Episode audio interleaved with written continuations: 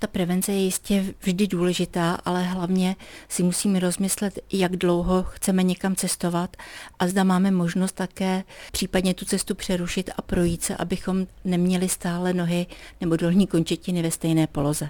To se dá provést, když jedeme autem, autobusem, vlakem, ale pokud cestujete letadlem, tak tam těžko můžete vstávat a chodit.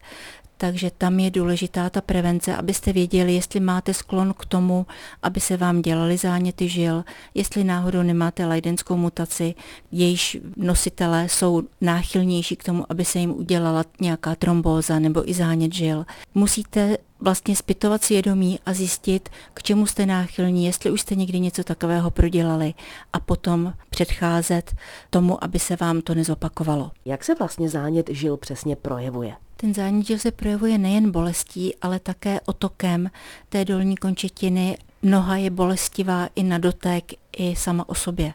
Když je tam zánět, tak je také červená, že se jí nemůžete skoro ani dotknout, ale to nebývá tak akutně, tak rychle.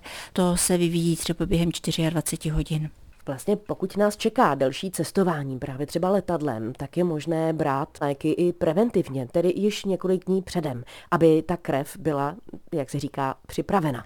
Ano, to jsou nejenom teda léky, které obsahují kyselinu acetylosalicylovou, ale jsou to i ještě jiné preparáty, které vám doporučí váš praktický lékař, případně vám je rovnou předepíše na recept. Ti z vás, kteří trpí lajdenskou mutací, tak ti už vědí, že jim to, co jsem doteď říkala, nestačí a že si musí píchat i injekčně heparín, který jim pomůže naředit krev a pomoci, aby nedošlo k nějaké tromboze během letu.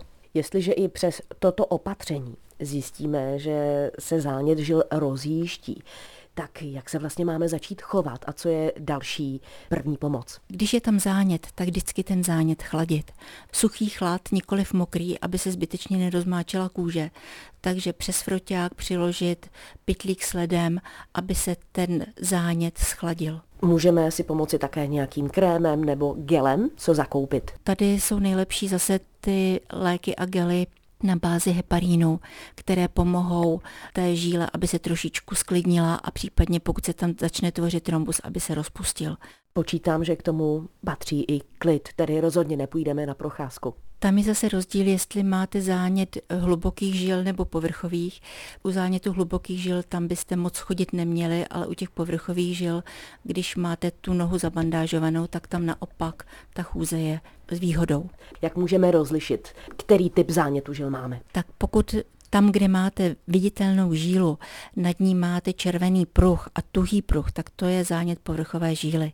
Pokud by byl zánět té hluboké, tak tam je ta noha celkově bolestivá, je celá oteklá a zarudlá, takže vás to bolí, ale u toho hlubokého zánětu žil, tam je lepší i v té cizině navštívit lékaře.